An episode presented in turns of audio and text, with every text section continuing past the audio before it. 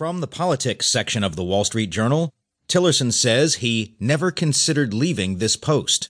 By Felicia Schwartz.